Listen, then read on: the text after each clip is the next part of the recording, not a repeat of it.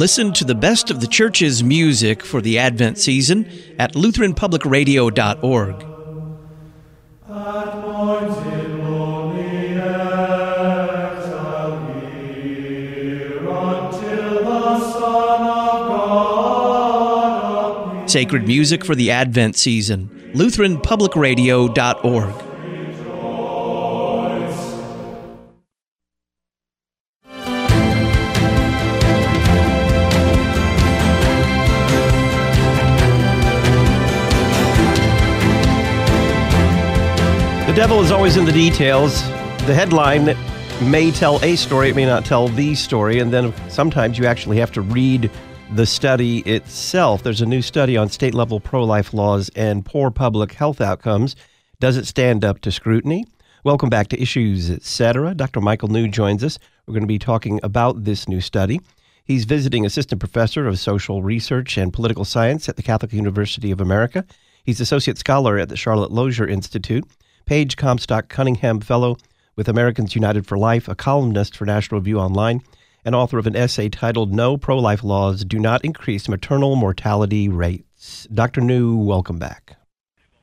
Oh, thanks for having me. Much appreciated. So tell us about this recent study from the Commonwealth Fund.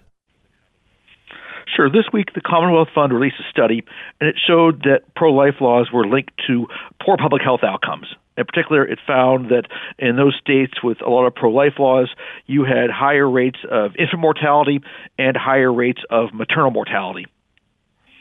What is the methodological problem with this study regarding when the data was gathered?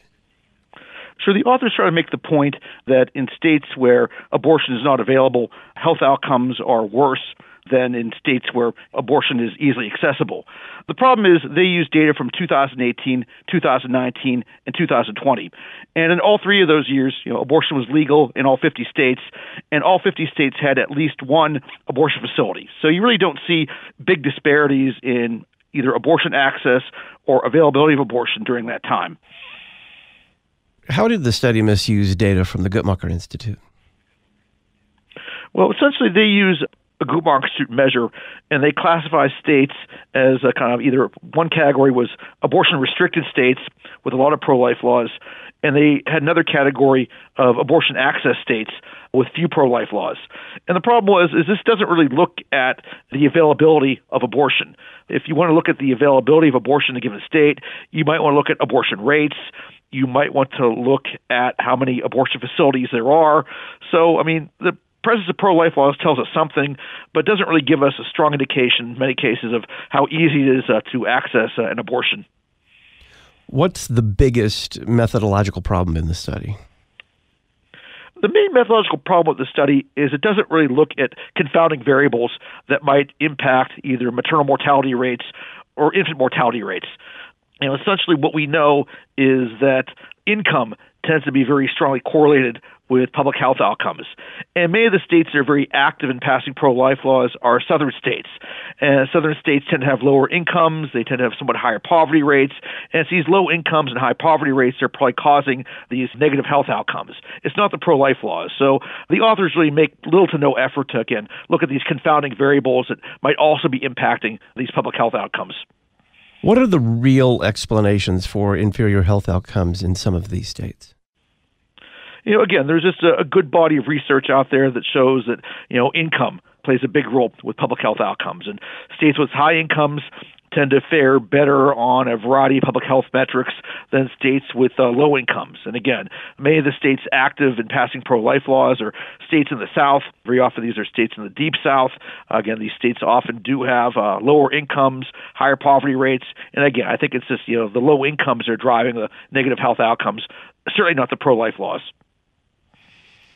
What uh, do international data show about the real health related outcomes of pro life laws? If you look at international data, you can see that pro life laws are actually very consistent with good public health outcomes. Poland has among the strongest pro life laws in Europe.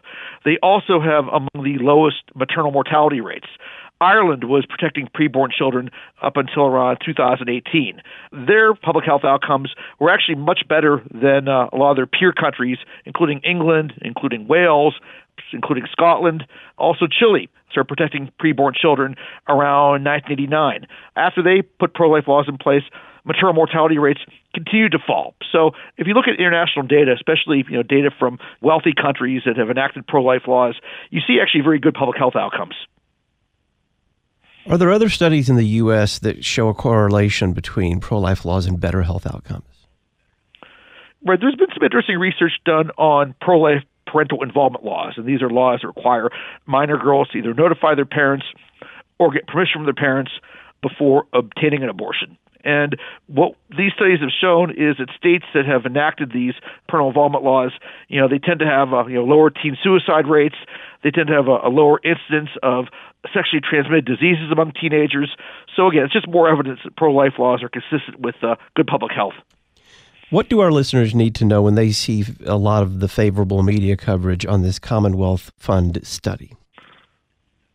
It's unfortunate. This study has gotten you know, quite a lot of media coverage in a short period of time and almost all the coverage has not bothered to reach out to pro lifers for any kind of criticism or commentary or pro life perspective. So I would just tell your listeners don't be discouraged. This is a methodologically weak study. I don't think it provides any credible evidence that pro life laws actually hurt public health outcomes. And I think in reality, if you do look at the data, public health and pro life laws go hand in hand. Good public health outcomes are certainly consistent with protecting preborn children. Dr. Michael New is visiting assistant professor of social research and political science at the Catholic University of America. He's associate scholar at the Charlotte Lozier Institute, Paige Comstock Cunningham Fellow with Americans United for Life, a columnist for National Review Online, and author of an essay titled No, Pro Life Laws Do Not Increase Maternal Mortality Rates. You can read it on the Talk on Demand archives page at issuesetc.org. Dr. New, thank you. Thanks a lot. Life After Roe is the theme of the January issue of the Lutheran Witness magazine. It contains columns on a law and gospel approach to abortion, receiving absolution for abortion, how congregations can support new mothers and fathers, and more. You can receive an annual print and digital subscription for less than $20. For more information, visit cph.org/witness or call Concordia Publishing House 1 800 325 3040, the Lutheran Witness Magazine, cph.org slash witness, or 1 800 325 3040. In hour two of Issues Etc., we're going to talk about the Cambridge Dictionary changing the definition of the word woman and man. It no longer means what you think it means. David Harsanyi, senior editor at The Federalist, will be our guest. Then we'll review the movie The Menu with Pastor Ted Giese. I'm Todd Wilken. Stay with us.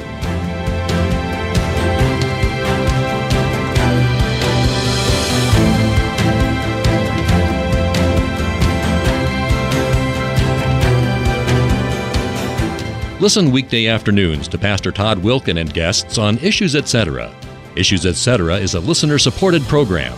Your financial support is vital for the continuation and expansion of this worldwide outreach.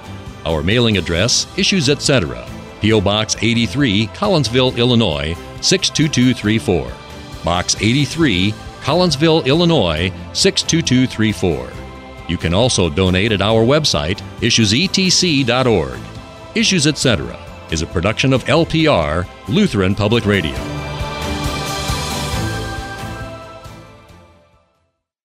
If you plan on doing some online Christmas shopping with Amazon, you can also help support the worldwide outreach of issues, etc.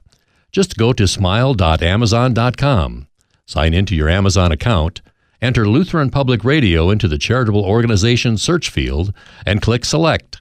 A percentage of your purchase will be donated to issues, etc smile.amazon.com, and choose Lutheran Public Radio. Thanks for your support.